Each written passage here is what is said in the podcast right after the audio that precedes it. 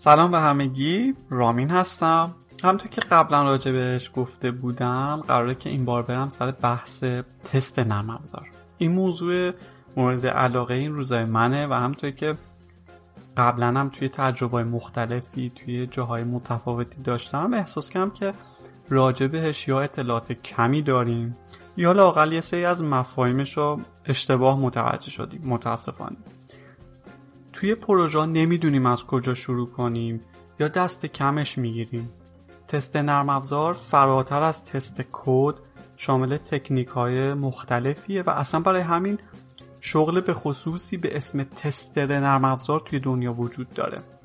با این حال توی روش های مثل آجایل برنامه نویس ها هم باید اطلاعاتی راجع به تست نرم افزار داشته باشن و باید بلد باشن برای کداشون تست بنویسن.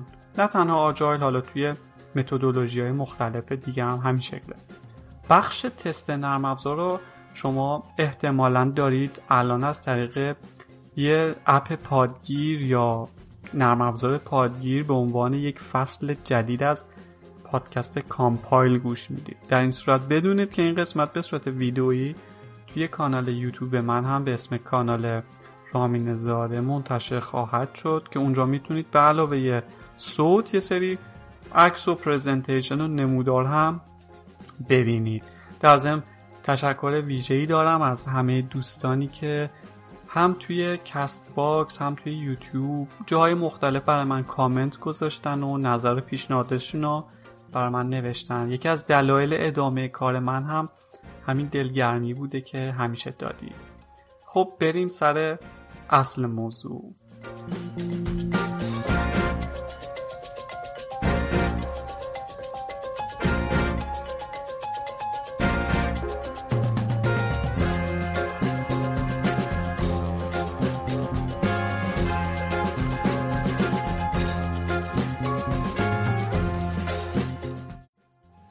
من اول می‌خواستم برم سراغ یه منبع دیگه ای که testing رو صرفا توی فضای agile بحث کرده بود. تا نیمه های راه هم رفتم. کتابی بود که به نظر من هر تیم agile باید بدونه و بخونه. ولی متوجه شدم قبل از شروع باید اول سر یه سری مفاهیم به توافق رسید. مثلا اینکه فرق بین error، fault و failure چیه؟ فرق بین تست و debugging کجاست؟ آیا یه پروژه نرم افزاری رو میشه به صورت 100 درصد تستش کرد. فرق بین QA و QC کجاست؟ کسایی که می‌خوان tester نرم افزار بشن اصلا کلا یه test certificate ی وجود داره توی دنیا که برای گرفتنش باید یه دوره ببینید. این معروف ترین آزمونیه که واسه یه tester توی دنیا وجود داره و اسمش ISTQB هست که از طریق سایت istqb.org می‌تونید برید و یه نگاهی بهش بندازید. من بخش مقدماتی این دوره رو توی ایران از طریق شرکت قبلیم رفتم و خیلی برا من مفید بود. همین که فهمیدم که یه سری از مفاهیم چیه و باید در واقع با چی سر کار داریم. فکر کردم شاید این همین دوره یه منبع خیلی خوبی باشه برای اینکه بتونیم بررسی کنیم که اصول اولیه تست چی هست. چون مسائل اونجا خیلی به صورت استاندارد بیان شده. این شد که رفتم سراغ کتاب سافر تستینگ An ISTQB BCS Certified Tester Foundation Guide. یک کتابی که توسط گروهی از نویسنده ها طراحی شده و تهیه شده و مرجعی برای که می‌خوان سرتیفیکیت ISTQB را بگیرن. شاید از خوندن این کتاب اصلا لذت نبرید چون که زبان این کتاب یه حالت مدرسه‌ای و کنکوریه. جملات و لغاتش خیلی روون نیست. خیلی میپره از موضوعی به موضوع دیگه. کلا کتاب صرفا می‌خواسته یه مواردی رو تحویل خواننده بده و پایان هر بخش حتی می‌بینیم که کتاب آزمونای چهار ای گذاشته تا مطمئن بشه که تک تک مفاهیم و اصطلاحات رو خوب یاد گرفتید یا نه. اما برای من کتاب خوبی بود و کافی بود. چون من دقیقا می‌خواستم که همین لغات و اصطلاحات و مواردی که توی هیته تست گفته میشه رو از توی این کتاب استخراج کنم. این قسمت اول از این مجموعه است و پیش بینی خودم اینه که برای این موضوع حدود سه یا چهار قسمت داشته باشیم. یه نکته ای هم که بگم اینه که وقتی داشتم متن این قسمت رو آماده می کردم بعضی جاها کمی مشکل ترجمه فارسی داشتم. برای ترجمه اصطلاحات. با اینکه خیلی سعی کردم اونا رو توی اینترنت سرچ کنم جستجو کنم و ببینم دقیقش چیه ولی اگه احیانا مشکلی توی ترجمه بود خوشحال میشم که درستش رو به من بگید توی کامنت ها یا هر جایی. و اینکه من اصلا توی مباحثی که خلاصه کردم سعی کردم نظر یا تجربه شخصی من اصلا دخیل نکنم. خب چرا نرم افزارها با شکست مواجه میشن و چرا این موضوع همه جای دنیا مشترکه؟ یادتون باشه؟ از یه زاویه دیگه تو قسمت آشنایی با BDD هم توی قسمت قبلی پادکست یه مثالایی زدیم و می‌تونید اونجا برین پیداش کنین و گوشش بدین. اما این بار از نقطه نظرهای دیگه ای می‌خوایم چند تا مثال بزنیم. مثال اول هواپیمای ارباس A380 اتفاقی که افتاده بود این بود که طراحی سامانه های کنترل پرواز و اعتبار سنجی قابلیت پرواز به صورت جداگونه توسط دو تا گروه مختلف با نرم افزار کاتیا طراحی شده بود. بعد از اینکه پیاده سازی سخت افزاری همه چیز جداگونه تکمیل شد و بعد می‌خواستن این دوتا بخش رو با هم دیگه ادغام بکنن مشخص شد که قسمت های کابل و سیمکشی مشکل داره و قسمت های مختلف با هم دیگه خانایی ندارن. با بررسی که کردم مشخص شد که برای تصحیح این دوتا سیستم و تولید مجددش حدود 6 ممیز یک دهم بیلیون دلار و 18 ماه دیگه احتیاج دارن تا بتونن این مشکل حل کنن. نمونه بعدی راجع به یه برنامه بود مربوط به محاسبه مالیات دولت انگلستان. یه جایی بود که یه اشکال نرم افزاری وجود داشت و باعث می که افراد گاهی بتونن مبلغی که شخص قبلی دریافت کرده بود و ببینند. با اینکه اصلا از لحاظ مکانی این افراد هیچ ربطی به هم دیگه نداشتند. سال 2005 دوباره در انگلستان توی رادیو تلویزیون یه بار اعلام میشه که قرار فردا اطلاعات ده تا از مجرمای سرشناس رو توی یک سایتی منتشر کنم. فردای اون روز اینقدر load وبسایت میره بالا که باعث میشه که وبسایت کلا آفلاین بشه. این یکی از اون داستانه که احتمالا جای مختلف ما به گوشمون خورده. مثال دیگه مربوط به یه اپ موبایل بود که کارش نمایش لوکیشن و نقشه بود که سال 2012 منتشر شد. این برنامه به طور اشتباه باعث می شد که یه موزه را به غلط وسط یه رودخونه توی یکی از شهرهای سوئد نمایش بده. مثال دیگه یه نقص امنیتی بود توی یه برنامه نظامی آمریکا که باعث شده بود که اطلاعات شخصی و جزئی همه افراد با درجه مختلف لو بره از جمله اسمشون، آدرسشون، ایمیلشون و حتی اطلاعات بانکیشون. این کتاب در واقع می‌خواد همینو بگه که چرا این اتفاقات میفته و چه درسایی ما توی این مدت ها توی تولید نرم افزار مختلف گرفتیم. چه جنبه هایی توی تست یه نرم افزار وجود داره که باید بهشون توجه کنیم؟ آیا تمامی مشکلات فقط از یک جا آب می‌خوره؟ اما برای اینکه بفهمیم چرا نرم افزارها با شکست مواجه میشن و به خطا می‌خورن باید اول از همه از یه جایی شروع بکنیم. اینکه کی این نرم افزارا رو طراحی می‌کنه؟ آدما دقیقا.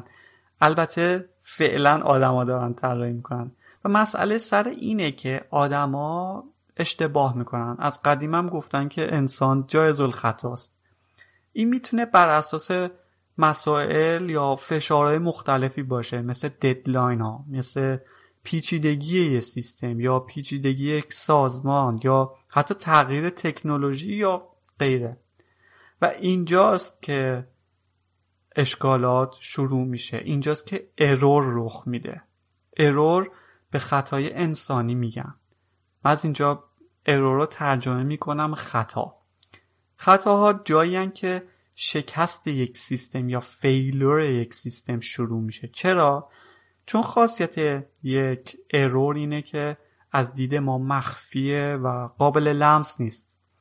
و یه خطا می‌تونه به خاطر یک فکر اشتباه فرضیه اشتباه یه چیزی که فراموش شده یا بهش توجه نشده باشه. وقتی ما با یه خطا یک برنامه یا مستندی رو نوشتیم حالا ما یه اشکال داریم که بهش میگیم فالت یا دیفکت اجازه بدیم من به فارسی بهش میگم نقص. پس یه تصمیم اشتباه می‌تونه باعث بشه که یه مستند یا یه برنامه به اصطلاح خودمون buggy یا دقیق ترش faulty بنویسیم که یه نقص بالقوه توش وجود داره و ممکنه رفتار اشتباهی از خودش نشون بده. حالا اگه این component نقص دار بیاد و داخل یه سیستمی بشینه و اجرا بشه حالا این سیستم می‌تونه با شکست روبرو بشه یا بهش میگن فیلور رخ بده. حتی شاید اون شکست به راحتی خودش رو نشون نده ولی این پتانسیل همیشه وجود داره. پس می‌بینید که این یک زنجیر است که از یه خطای انسانی نشأت می‌گیره. البته خب می‌تونه فقط هم ریشه انسانی نداشته باشه. مثلا مسائل پایه‌ای تر مثل سخت افزار سیستم عامل و غیره وجود داره که مورد بحث ما نیست. پس ریشه اصلی این مشکلاتی که گفتیم و مثالهایی که زدیم این بوده که یا به اندازه کافی تست وجود نداشته یا اینکه اگه وجود داشته به درستی انجام نشده.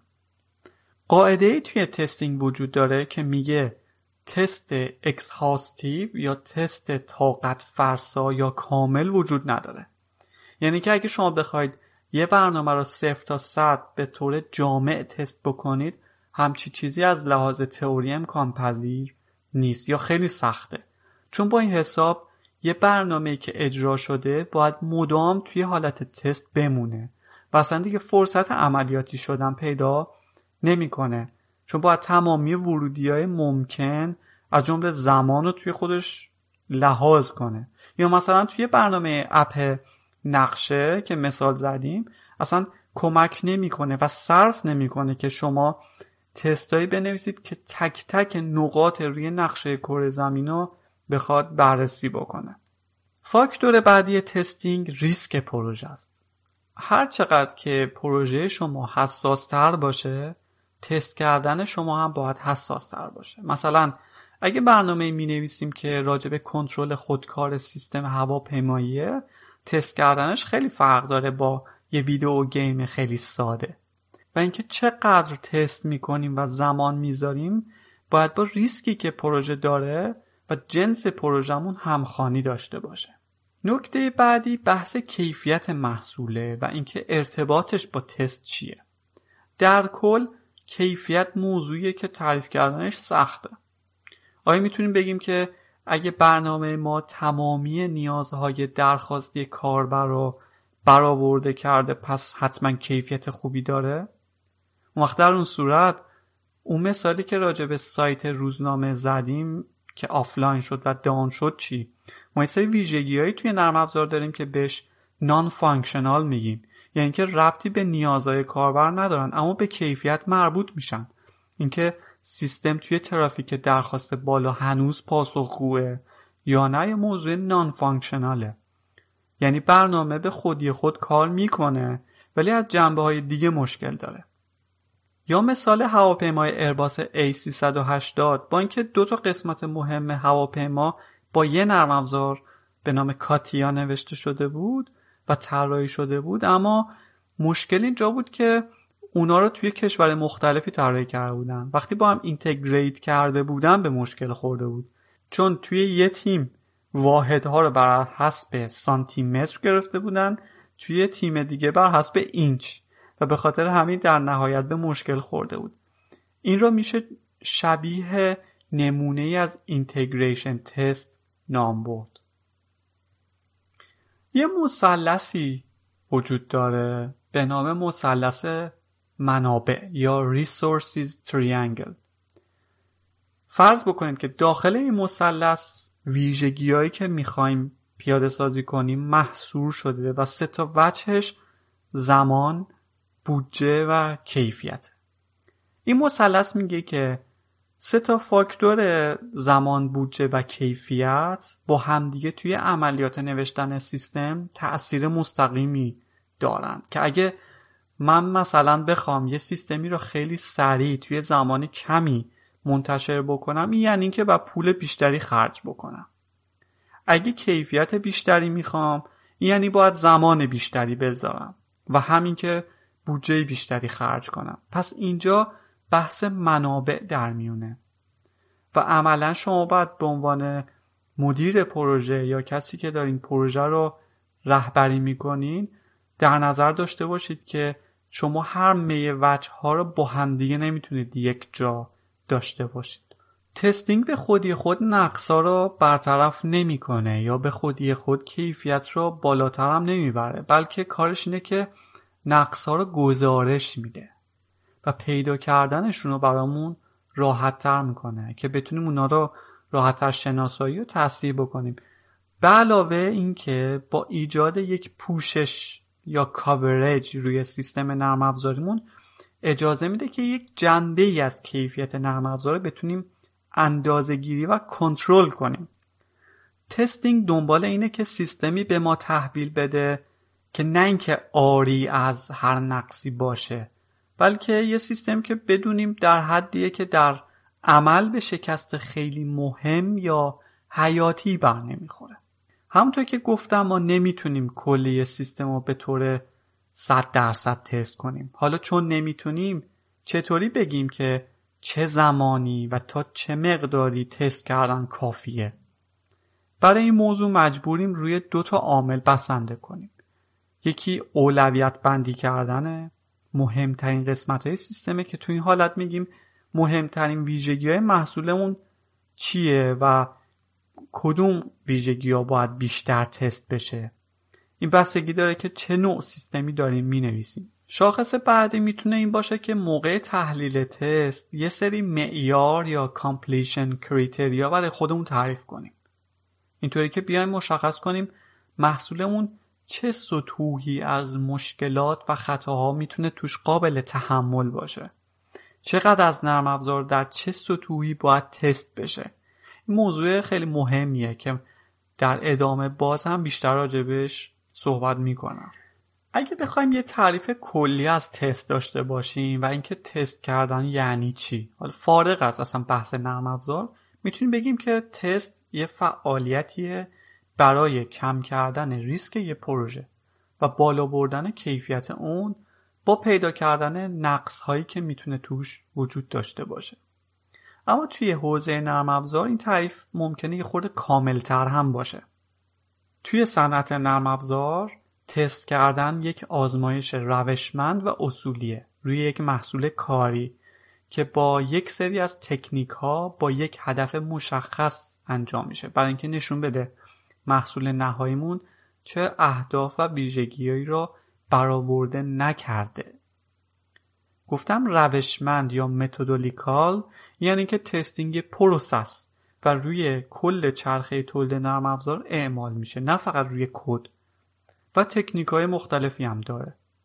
گفتم اصولی یا systematic یعنی که نیاز به برنامه ریزی و planning داره. حتی تعریف تست می‌تونه بر اساس هدف خاص ما متفاوت هم باشه. مثلا یه جا تست می‌تونه بررسی اسناد طراحی اسناد requirement یا نیازمندی ها باشه. یه جایی صرفا برای اینه که بررسی بکنه آیا درخواستا به درستی انجام شده یا نه. testing یه جایی برای این هدف انجام میشه که بتونیم کلا یه اعتماد به نفسی راجع به کیفیت برنامه به دست بیاریم.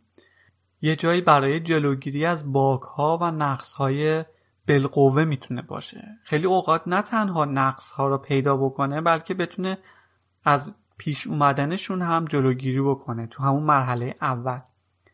تستینگ و گزارش هایی که عملیات تست به ما میده گاهی اوقات اطلاعات خیلی خوبی به تصمیم گیران و صاحبان اون نرم افزار ممکنه بده که آیا وقتش رسیده که برنامه رو منتشر بکنیم یا نه. چقدر هنوز ریسک داره پروژه و توی مواردی به درد این می‌خوره که بررسی بشه محصول با یه سری از قوانین و مقررات و استانداردهای تجاری و حقوقی همخانی داره یا خیر. پس می‌بینید که همه تستینگ را با یه هدف خاص نمی‌بینن و ممکنه هر جایی کاربردهای مختلفی داشته باشه. خب برای تست کردن مفاهیم و لغات زیادی وجود داره که می‌خوام راجبه یه سریشون با هم دیگه صحبت بکنیم. قبل از تست کردن ما نیاز داریم که اولا در مورد خود اون سیستمی که می‌خوایم کار بکنیم و برنامه رو روش بنویسیم یه سری تعاریف اولیه داشته باشیم و روی اونا بتونیم تکیه کنیم. یا لازم داریم ابزار و امکاناتی که قراره باهاش تستمون رو انجام بدیم و مشخص بکنیم. به همه اینا ما میگیم test basis یا پایه تستمون که این معمولا می‌تونه بسته به اینکه با چه framework یا متدولوژی تولید نرم افزار کار می‌کنید مستند بشه و یه جایی نگهداری بشه. حالا درباره یه ویژگی خاص توی نرم افزار با یه هدف خاص ما می‌دونیم کی و چجوری می‌خوایم موضوعی رو توی یه شرایط تست بگذاریم. ما اینا رو معمولا در قالب یه سری توضیحات می نویسیم و بهش میگیم test condition یا شرایط تست. مثلا اگه username و پسورد اشتباه بودن معمولا باید سیستم خطا بدهد. test case چیه؟ test case از یکی یا چند test condition مشتق میشه و میاد اون رو توی قالب مجموعه‌ای از پیش شرایط ورودی ها اتفاقاتی که قرار بیفته و نتایج مورد انتظارش به ما توضیح میده. بعد از اجرای test case ه که ما می‌تونیم بفهمیم که آیا نتیجه اون تست fail شده یا pass شده. ما می‌تونیم یه مجموعه دنباله‌داری از این test case ها رو با هم دیگه ترکیب بکنیم و اجرا بکنیم و ممکنه برای خودش یه سری پیش شرایط خاصی داشته باشه. به این رویه ها میگیم test procedures موضوع بعدی راجع به تفاوت testing و debugging تست و debug تفاوت اساسی دارن. هر جفتشون هم مهمن. debugging به پروسه گفته میشه که توی اون برنامه نویسا دنبال نقص ها و bug ها میگردن توی کداشون ایدئالش نه که یه سری از تصحیحات رو همونجا بتونن انجام بدن. اصولا این بررسی و تصحیحات به قسمت های دیگه سیستم سرایت نمی‌کنه. اما از طرف دیگه تست یه نوع کندوکاو اصولی روی یه جزئی از سیستمه با این هدف که نقص های احتمالی رو کشف کنه و گزارش بده. تست شامل رفع نقص ها نیست. توی debugging معمولا تمرکز برنامه پیدا کردن و رفع اون مشکلات موجوده اما نکته اینه که debugging به ما این اعتماد به نفس را نمیده که تغییراتی که همین الان انجام شد روی قسمت های دیگه سیستم تأثیری گذاشته یا نه. و آیا تمامی اون پیش نیازها و درخواست رو به طور کامل چک کرده یا خیر. اما testing از اون سمت تست رو به اندازه کافی تکرار و تکرار و تکرار می‌کنه. برای اینکه مطمئن بشه آیا اون تصحیحات یا fix هایی که انجام دادیم موثر بوده یا نه. اینجا ما مطمئن میشیم که تغییرات و اون تصحیحات چه تاثیر روی بخش دیگه سیستم داشتن.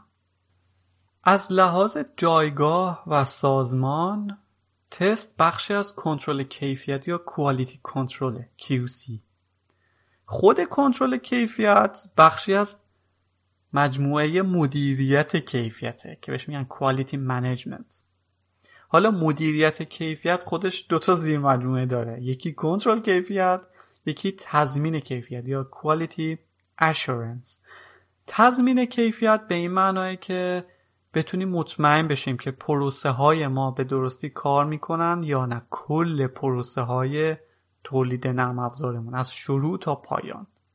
پس کنترل کیفیت فقط صرفا بحث coding و تست نیست. اما کنترل کیفیت در مورد اینه که کنترل کنه آیا اون سطح از کیفیت مورد نظرمون به دست اومده یا نه؟ و اگه نه براش باید چه کار بکنیم؟ پس به خاطر اینه که تست زیر مجموعه کنترل کیفیته. این هم جهت اینکه فقط بدونیم در کجا قرار می‌گیره کاری که ما انجام میدیم. توی بحث تست دو تا مفهوم دیگه هم داریم. یکیش استاتیک تست یکی داینامیک تست. استاتیک تست تستیه که توی اون برنامه هنوز اجرا نشده. کمی ممکنه عجیب به نظر برسه اما یادتونه گفتم اول این قسمت که شکست های نرم افزاری معمولا با خطای انسانی شروع میشن. معمولا وقتی یه سندی تولید میشه به عنوان یک specification یا درخواست ما باید تست کردن را هرچه سریعتر از همون سندها شروع بکنیم. چون توی اون زمان بررسی و حل اون مشکلات خیلی کم هزینه تره. خطاها قابل لمس نیستن. اما هرچه سریعتر بفهمیم چه چیزی اشتباهه و کجای کار میلنگه ساده تر و ارزون تر می‌تونیم حلش کنیم. تست استاتیک شامل تکنیکایی مثل ریویو که در واقع می‌خوام راجبش بعدا هم بیشتر توضیح بدم. از اون سمت داینامیک تست روشیه که تست برنامه بعد از اجرا شدن با اطلاعات تستی انجام میشه.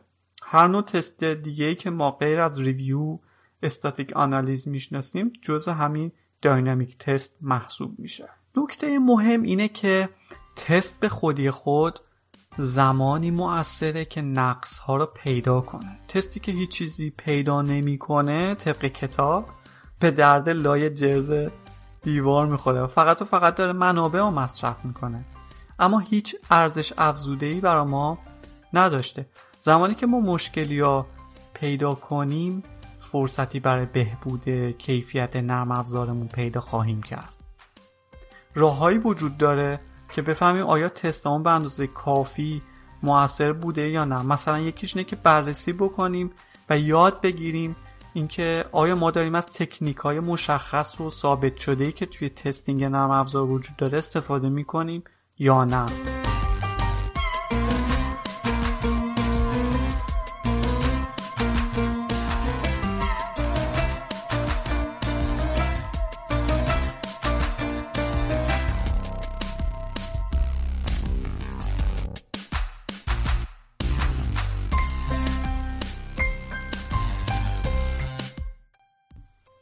خب اینجای اپیزود یه سری بزنیم به اینکه چه مفاهیم اولیه توی تست وجود داره و یه جورایی مطالبی هم که تا الان گفتیم و با همدیگه جمع بندی بکنیم. اینا مواردی که باید به عنوان اصل توی تست در نظر داشته باشیم.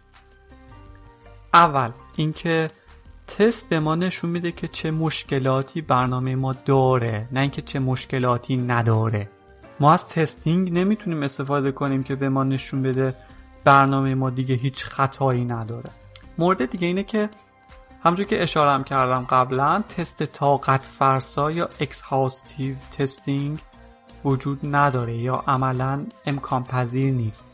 exhaustive testing یه روش تسته که تمام حالت ورودی اطلاعات رو با همدیگه در نظر می‌گیره.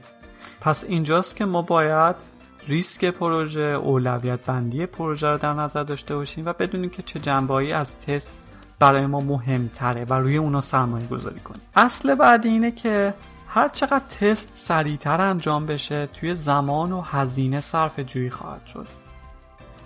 ما work product های مختلفی تولید می‌کنیم مثل اسناد، source code و و هر چیزی که مربوط به پروژمونه و توی طول پروژه توی طول چرخه تولید نرم افزارمون توی استیجای مختلف اینا تولید میشن. به محض اینکه هر کدوم از این پرادکت آماده شد ما می‌تونیم تست برنامه رو برنامه ریزی کنیم و شروع کنیم. و مشکلات زیادی توی سیستم نرم افزاری می‌تونه همون لحظه اول کشف بشه مثل کمبود اطلاعات یا در نظر گرفتن یه پیش نیاز اشتباه یا چیزی شبیه به این. در اینجا مثلا تکنیک مثل review یا بررسی می‌تونه اون چرخه error defect failure رو بشکنه و از بین ببره. خیلی سریعتر این کار رو بکنه.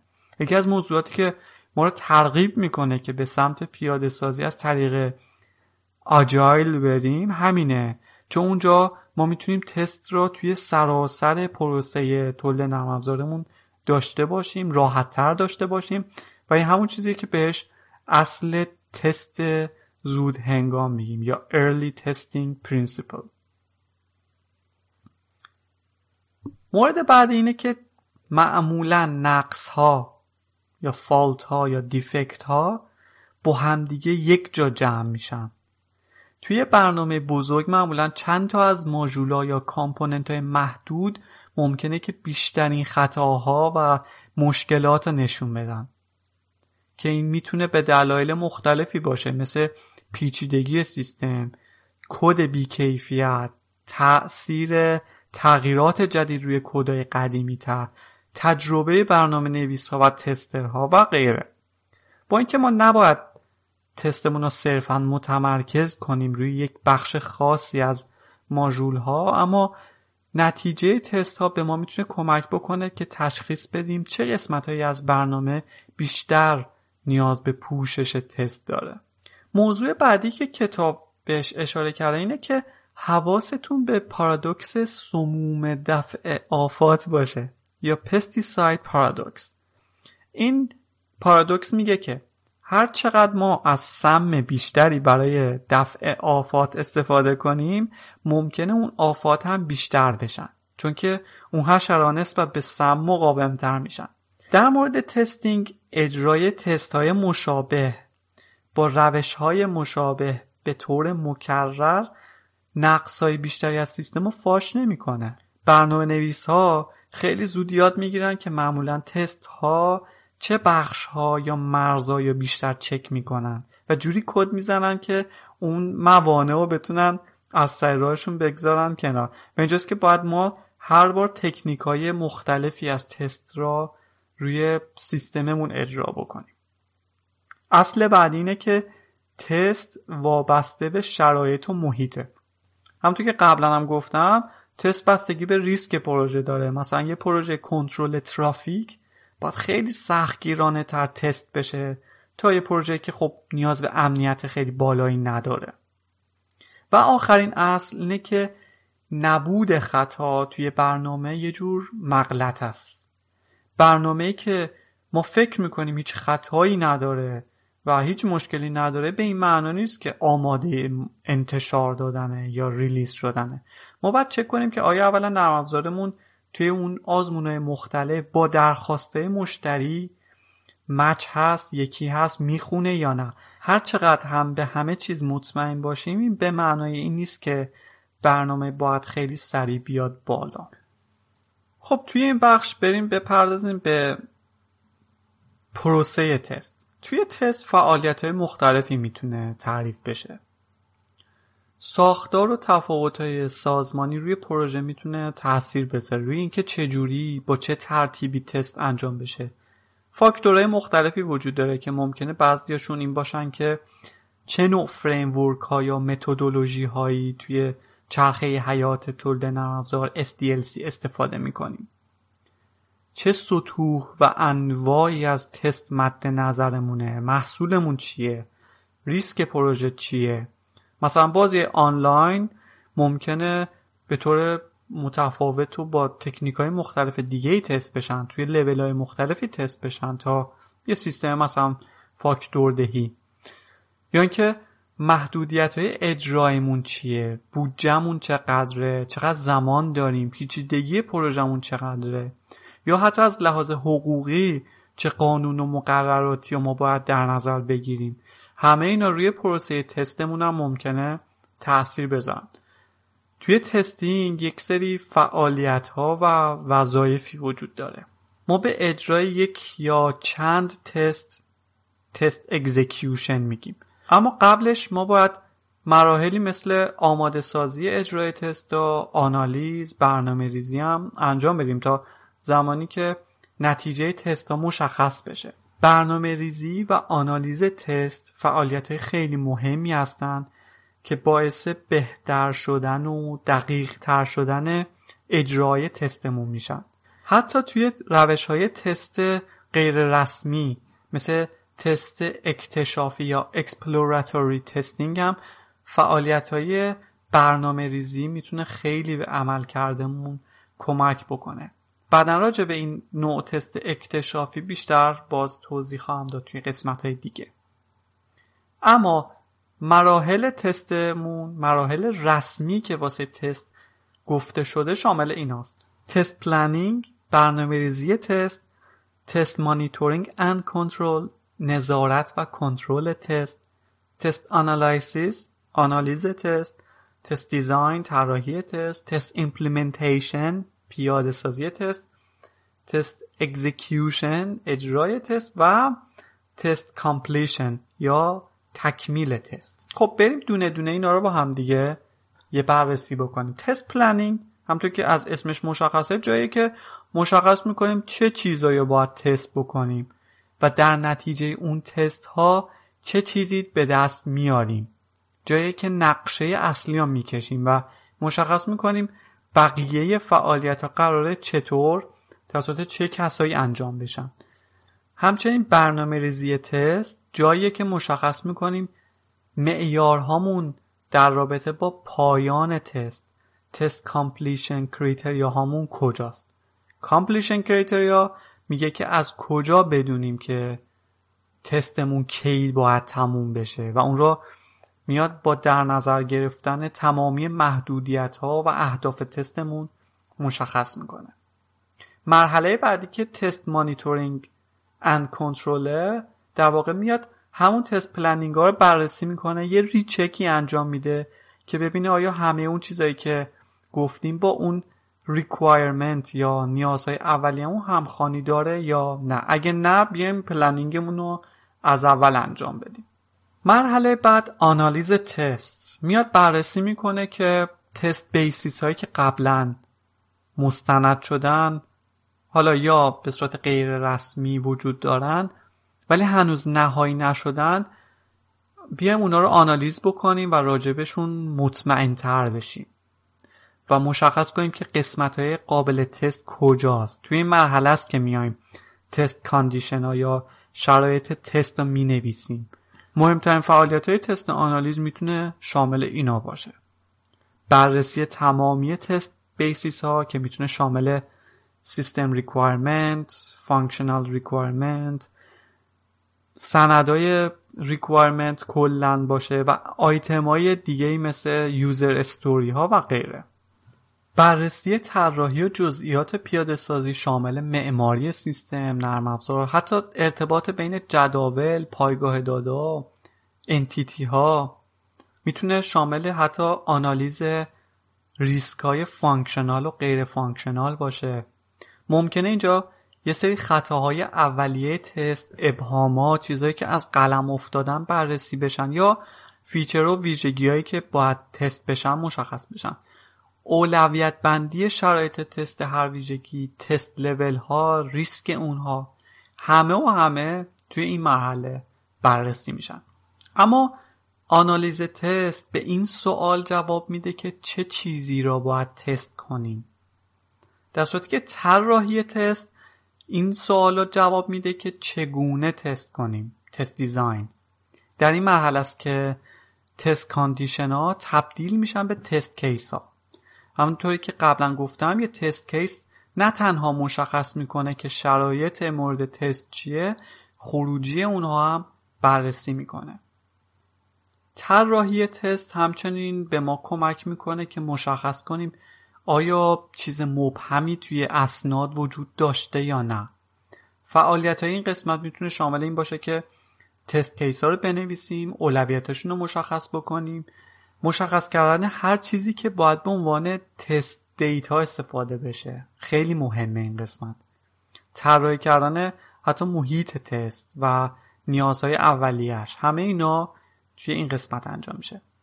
خب پس گفتیم که طراحی تست میگه که چجوری تست رو انجام بدیم. اما test implementation میگه که آیا هر اون چیزی که برای اجرای تست نیازه وجود داره یا خیر. test implementation و test design معمولا می‌تونن هم همراه همدیگه انجام بشن یا حتی می‌تونن با همدیگه توی شکلهایی مثل تست اکتشافی انجام بشن. تستی که معمولا با چشم انجام میشه. پیاده سازی تست می‌تونه شامل این فعالیت ها باشه. ساخت و اولویت بندی تست پروسیجر ها شامل پیاده سازی تست سویت ها از روی اون رویه ها نوشتن همون test automatic ها هر اون چیزی که دیگه برای پیاده سازی نهایی نیازه. حتی شاید ما نیاز داشته باشیم که محیط تستمون یه چیزایی داشته باشه آماده مثل simulator ها. اگه نیاز به یک device سخت افزاری وجود داره اگه test data هایی وجود داره همه اینا توی این مرحله دیگه آماده و پیاده سازی میشن. مرحله بعد شامل اجرای تست هاست test execution. جاییه که فکر می‌کنیم از همه جا موثرتره و بیشترین قابلیت مشاهده نتایج تست رو بهمون میده. این قسمت می‌تونه شامل فعالیت های مختلفی باشه. اینکه بتونیم رکورد کنیم و ذخیره کنیم هر چیزی که راجع به اون اجرای تسته. شامل version item ایی که تست شده ابزار تست هر تست نرم افزاری که انجام شده و نتیجه هاش می‌تونه به صورت مختلف اینجا باشه. این اجرای تست ها می‌تونه حالا به صورت دستی باشه خب خیلی سخته یا به صورت اتوماتیک انجام بشه. توی پرانتز مثل استفاده از سی آی سرور ها و همچنین تکرار تست ها وقتی که برنامه درست کار می‌کنه برای زمانی که یه موقعی data های تستیمون تغییر کنه یا اصلاحاتی روی پروژمون انجام بشه یا ویژگی های جدیدی به سیستممون اضافه بشه. همه اینا برای هدف های مثل regression test ه که جز فعالیت های این بخشه. و در نهایت مرحله test completion ه یا پایان تست این می‌تونه پایان پروژه باشه یا توی agile مثلا پایان یک اسپرینت باشه. توی این قسمت کتاب میگه ما باید دیتاهای مختلف رو جمع آوری کنیم ببینیم چه درس هایی از این پروسه گرفتیم. آیا نیازه که ابزارمون رو تغییر بدیم بروز کنیم یا یه روش جدیدی امتحان کنیم یا نه؟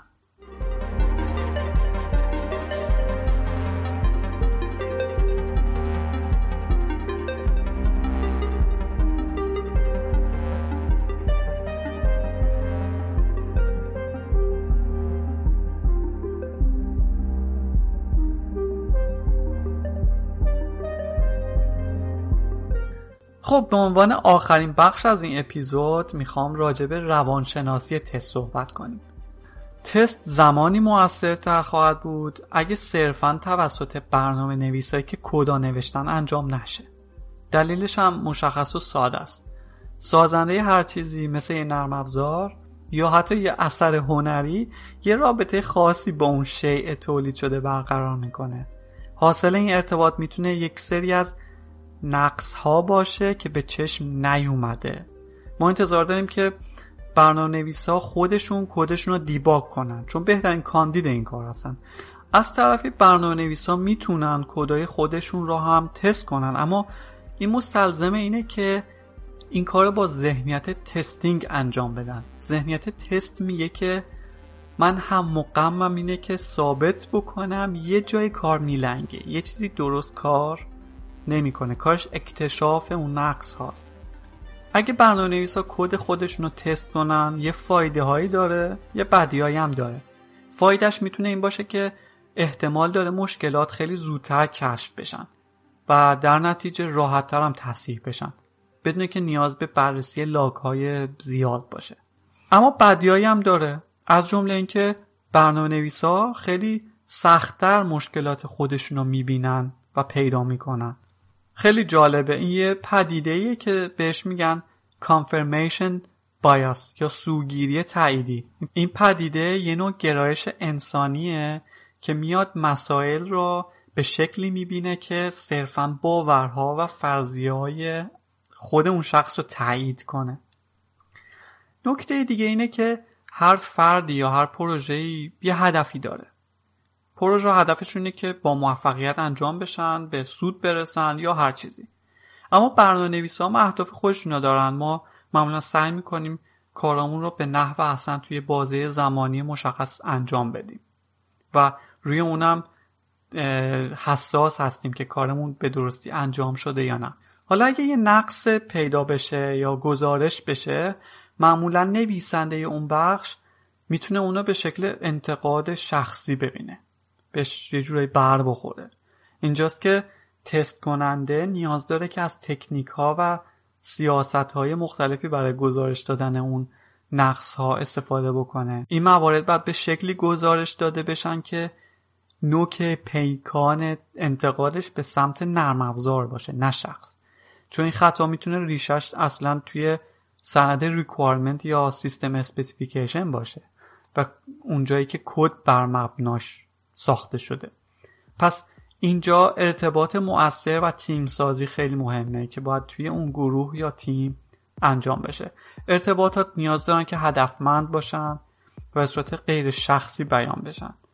و اگه همه چیز درست بنا شده باشه ما حتی می‌تونیم در رابطه با خطاها و مشکلات بحث و مناظره بکنیم و کماکن اون حس مثبت رو بین افراد نگه داریم. خب خیلی خوشحالم که تا اینجا این اپیزود گوش دادید و این بود از پایان قسمت اول. امیدوارم که مفید بوده باشه و تا بعد خداحافظ.